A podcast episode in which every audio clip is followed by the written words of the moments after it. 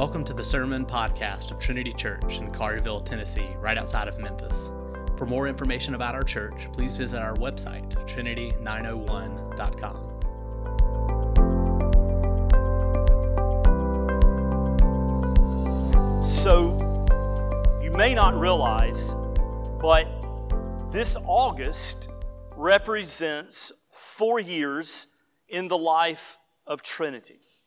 It was in August of 2019 that I believe 22 of us gathered together for a Bible study on Sunday evening at ECS in Germantown. The beginnings of a new church. And I was excited. I believe, I think, I hope that you were excited. The Lord was going to do great things. And then six months later, what happened? It's COVID and the quarantine and stay at home. And suddenly, I began to have doubts. I am on forums with church planters in our denomination all across the United States and in Canada. And they were having the same doubts. Panic and fear was developing among church planters.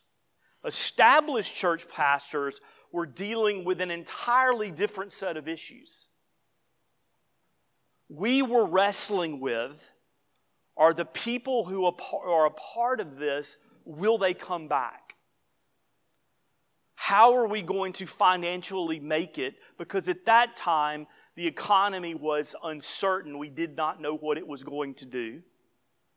And so many church planters began to wonder if they would have support from individuals and from churches. We had numerous churches that were not responding to us and our calls for support because they did not know what the economy was going to do. Fear, doubt, that was the order of the day. And now I look back on it and my heart breaks in some sense because of my lack of belief in the sovereignty of God, in His faithfulness, and in His goodness. I'm human, I'm sinful, I erred. I allowed those sinful behaviors to begin to control my heart and my mind during a very difficult and challenging time. Lord, we have stepped out in faith to start this church. What are you doing? What's happening? This, the timing could not be worse.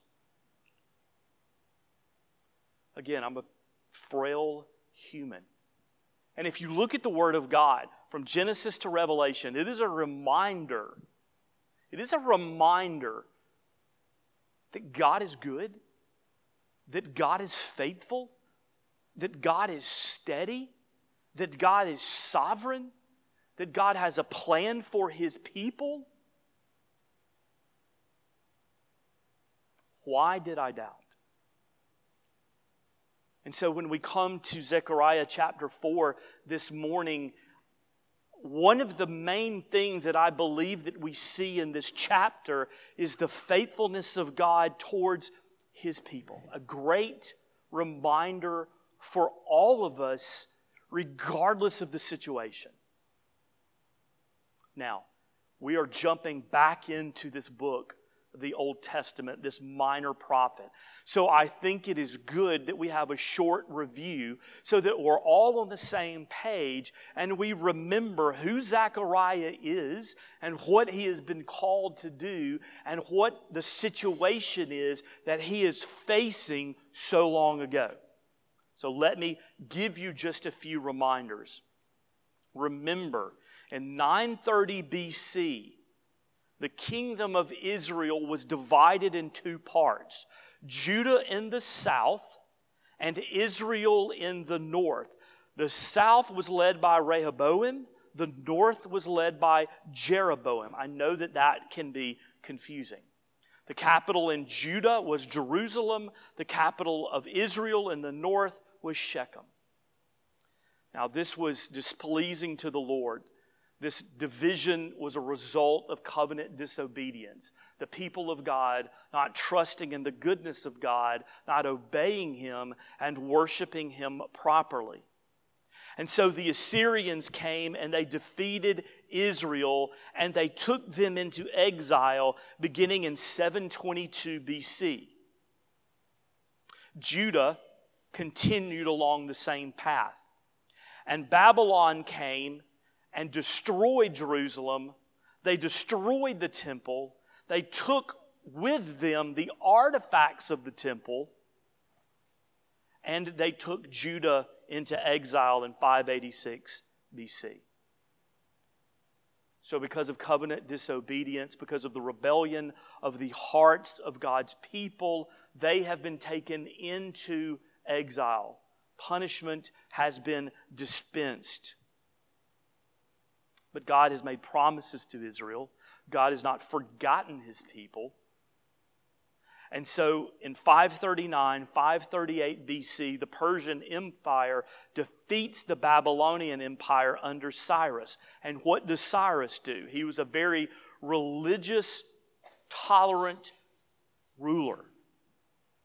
And so he decides to let many of the Jewish people return to Jerusalem.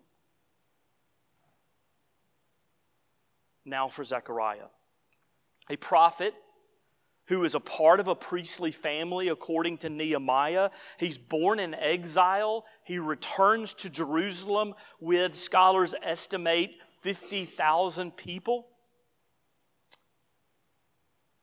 Israel begins the reconstruction of the temple. They lay the foundation in 536 BC. This is an exciting time for the people of God.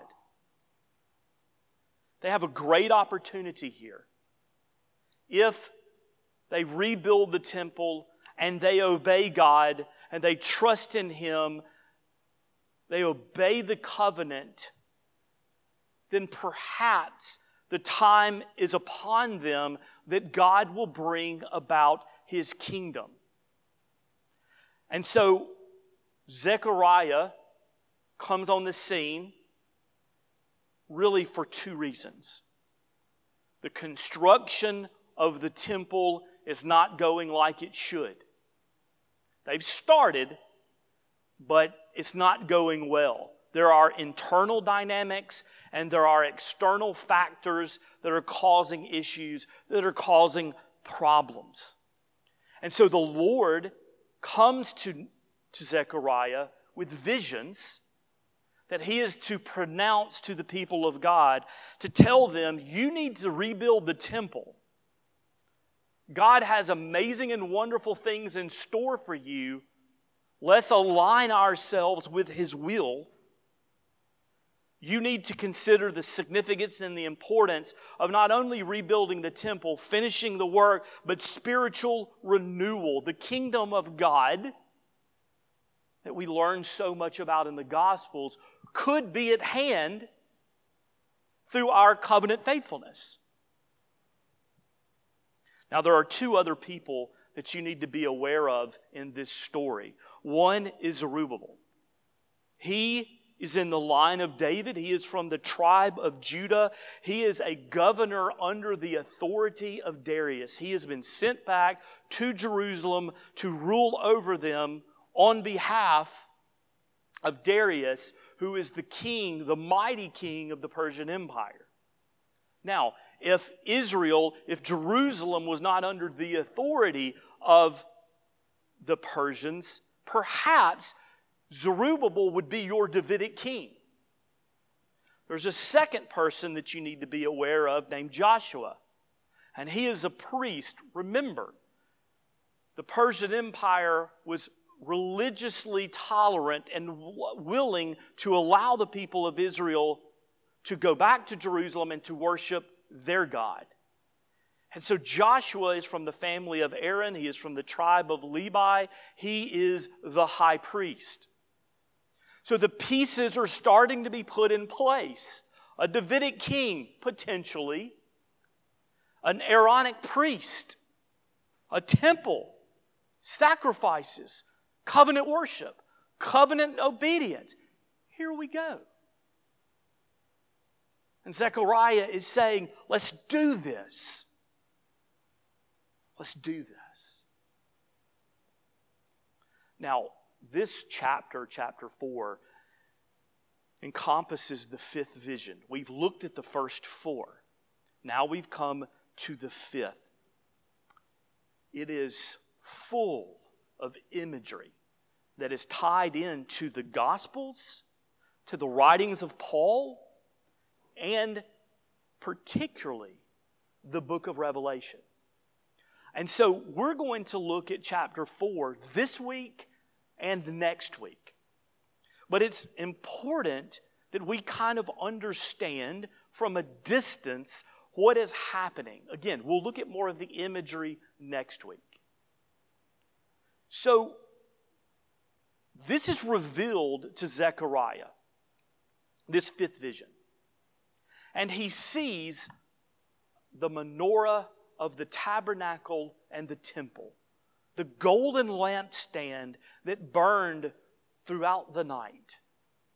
And it was the role and responsibility of the priest of Israel to make sure that it continued to burn properly. It represented the presence of God among his people, light in darkness, a broken, sinful, fallen world, and there is light so that we can see and that the people of God can have hope. But what's interesting, if you think about chapter 4, is that this menorah, this golden lampstand, is somehow and some way different. Scholars are all over the place on what this looked like. I've seen numerous illustrations, and they're all different.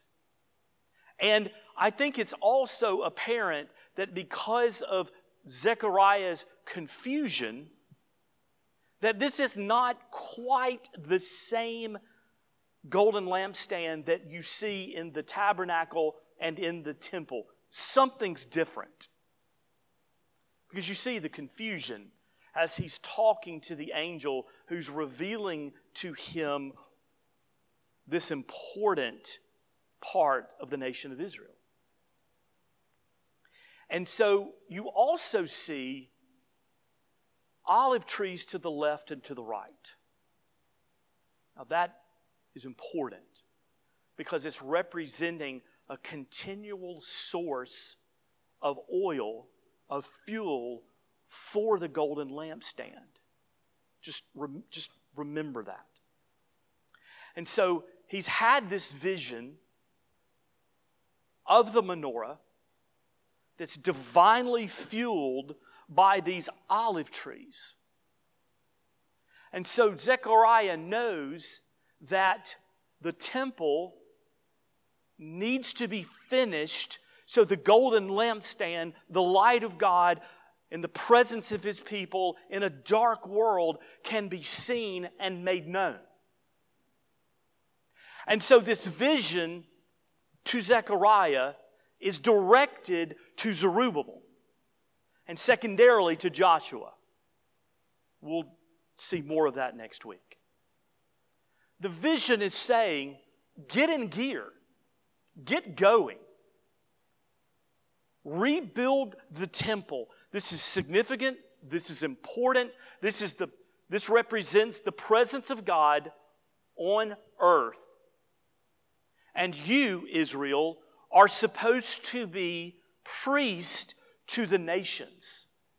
God wants to make his name great and he wants to make his name known, not just to you, but to the Assyrians and to the Persians and to the Babylonians. He wants to make his name known to the whole world. He wants his glory to be reflected everywhere to everyone. And it begins, it starts with the rebuilding and the reconstruction and the completion of this temple. And Zerubbabel, this is on you.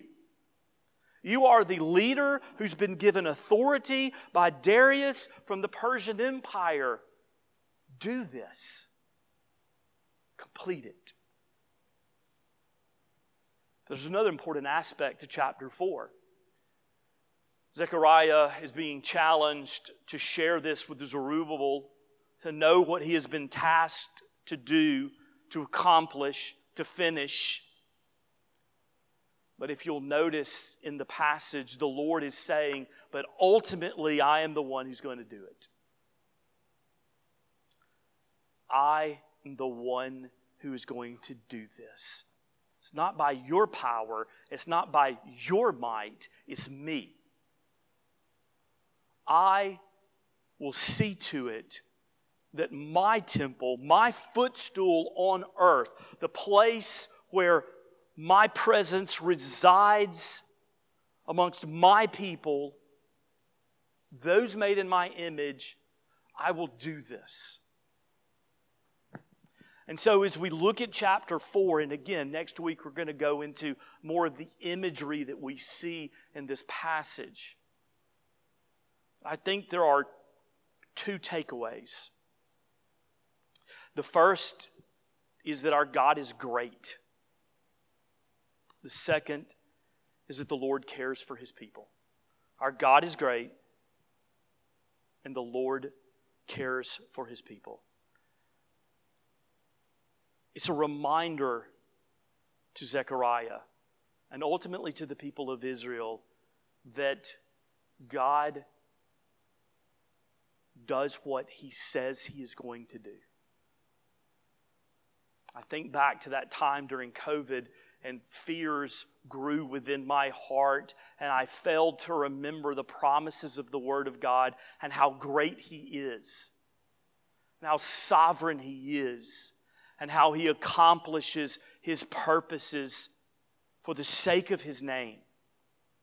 All Israel had to do was think about their deliverance from Egypt, their deliverance from slavery. All they had to do was remember that they were in exile and God has allowed them to return to their homeland. For us, we look to the Gospels and we see that it is our Father who raised His Son. How great is our God! He raises His Son in victory so that we might have life. Peter says it well. Blessed be the God and Father of our Lord Jesus Christ. According to his great mercy, he has caused us to be born again to the living hope through the resurrection of Jesus Christ from the dead. 1 Peter 1 3. Blessed be the God and Father of our Lord Jesus Christ, because he has done great things. You've returned from exile. I've saved you I have delivered you. My name is great. I will rebuild this temple. It's not by your power, it's not by your might, it's according to me. Our God is great. And so you're here this morning and you have fears and you have anxieties and you have troubles, you have struggles, you have problems. You're like me during that time of COVID where doubt begins to overwhelm you. Suspicion begins to whisper things that are unbiblical. You begin to question what God is doing. That could be you this morning. And Zechariah chapter 4 is reminding you through the reconstruction of the temple, the vision to Zechariah, that our God is great. It's not up to us, it's up to Him. Let that be an encouragement to you. I don't know what it is that you're dealing with, I don't know what your struggles are. But the Lord is saying, My word is a reminder to you how great I am if you belong to me. Rest in my greatness. Find hope in my greatness. Secondly, not only is our God great, the Lord cares for his people.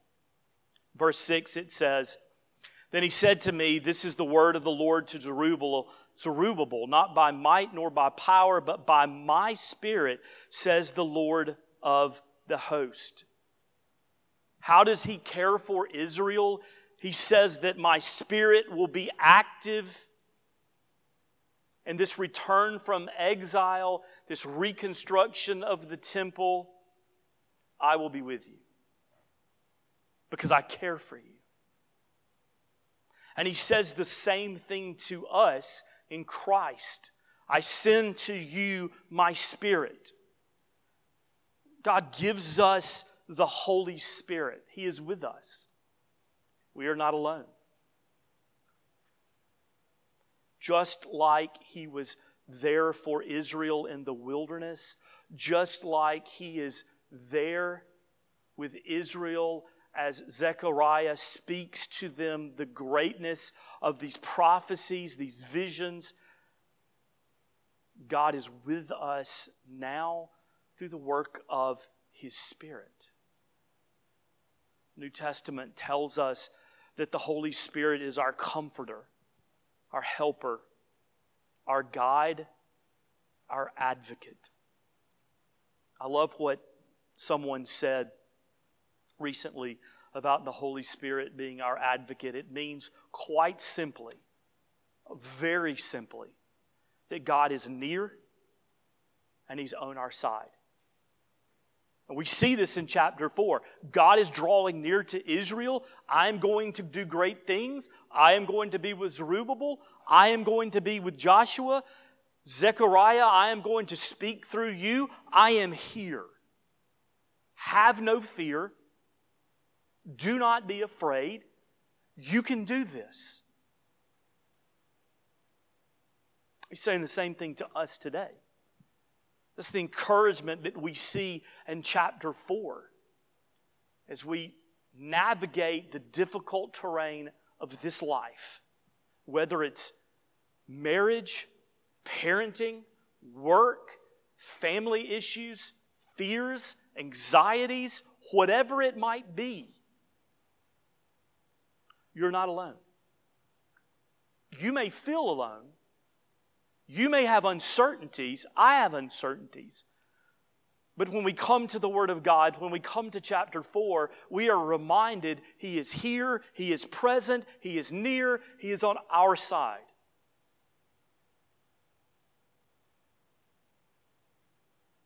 Our comforter, our helper, our guide, our advocate. What an encouragement to us this morning as we approach the Lord's table.